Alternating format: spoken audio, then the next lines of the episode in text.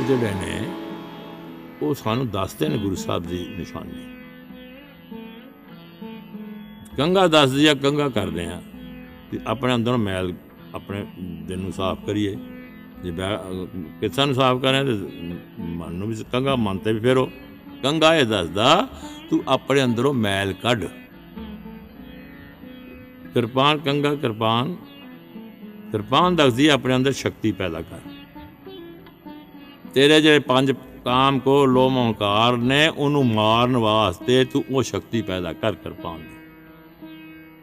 ਤੁਸੀਂ ਕਿਰਪਾ ਕਰਨੀ ਹੈ, ਦੂਸਰੇ ਤੇ ਵੀ ਕਿਰਪਾਨ ਦਾ ਮਤਲਬ ਹੈ। ਉਹ ਜਦੋਂ ਦੂਸਰਾ ਕਿਸੇ ਤੇ ਜ਼ੁਲਮ ਕਰ ਰਿਹਾ ਹੋਏ, ਗਰੀਬ ਉਤੇ ਗਰੀਬ ਦਾ ਕੋਈ ਸਹਾਰਾ ਨਹੀਂ। ਉਹਦੇ ਸਾਰੇ ਵਾਸਤੇ ਤੂੰ ਕਿਰਪਾਨ ਚੁੱਕ। ਉਹਦੀ ਮਦਦ ਕਰ। ਮਦਦ ਉਹਦੀ, ਗਰੀਬਾਂ ਦੀ ਮਦਦ। ਇਹੋ ਹੀ ਗੁਰੂ ਗੋਬਿੰਦ ਸਿੰਘ ਜੀ ਨੇ ਕਿਰਪਾਨ ਚੁੱਕੀ ਸੀ। ਇਹ ਸਾਰਿਆਂ ਨੂੰ ਬਚਾਉਣ ਵਾਸਤੇ। ਗੰਗਾ ਕੇਸ ਦੀ ਤੇ ਮਹੱਤਤਾ ਤੇ ਹੈ ਜਾਣਦੇ ਵੀ ਕੁਦ, ਕੁਦਰਤ ਤੇ ਪੈਦਾ ਕੀਤੇ ਨੇ। ਕੇਸ ਇੱਕ ਡਿਵਾਈਨ ਐਂਟੀਟੀ ਨੇ, ਜਿਹੜੇ ਕਿ ਡਿਵਾਈਨ એનર્ਜੀ ਲੰਦੀ ਆ। ਪਰਮਾਤਮਾ ਦੀ એનર્ਜੀ ਜਿਹੜੀ ਆ, ਪਰਮਾਤਮਾ ਦੀ ਸ਼ਕਤੀ ਜਿਹੜੀ ਆ, ਇਹ ਕੇਸਾਂ ਦੇ ਥਰੂ ਆਪਣੇ ਸਰੀਰ ਚ ਆਉਂਦੀ ਆ। ਸਾਰੇ ਜੋਗੀ ਪੁਰਾਣੇ ਜਿੰਨੇ ਦੇਖੋ, ਆਪਣਾ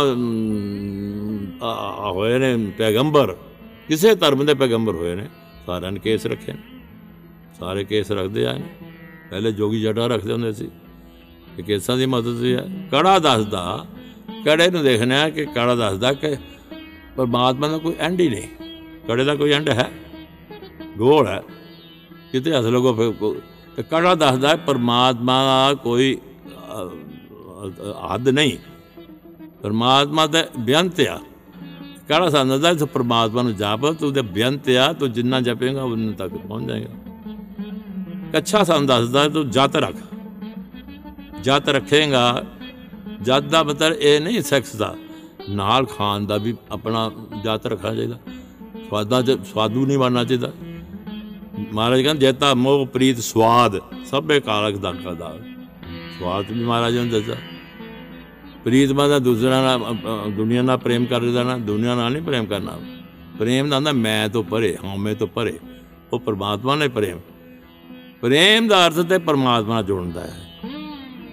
ਦੂਸਰੇ ਦੁਨੀਆ ਨਾਲ ਜਿਹੜਾ ਪ੍ਰੇਮ ਕਰਦੇ ਪ੍ਰੇਮ ਨਹੀਂ, ਇਹ ਮੋਹ ਹੁੰਦਾ ਅਟੈਚਮੈਂਟ ਹੁੰਦੀ ਹੈ ਤੇ ਇਹਦੇ, ਇਹ ਬਹੁਤ ਵੱਡਾ ਦਾਗ ਆ। ਜੇ ਤਾਂ ਮੋਹ ਪ੍ਰੀਤ ਸਵਾਦ ਸਭੇ ਕਾਲਕ ਦਾਗਾ ਦਾ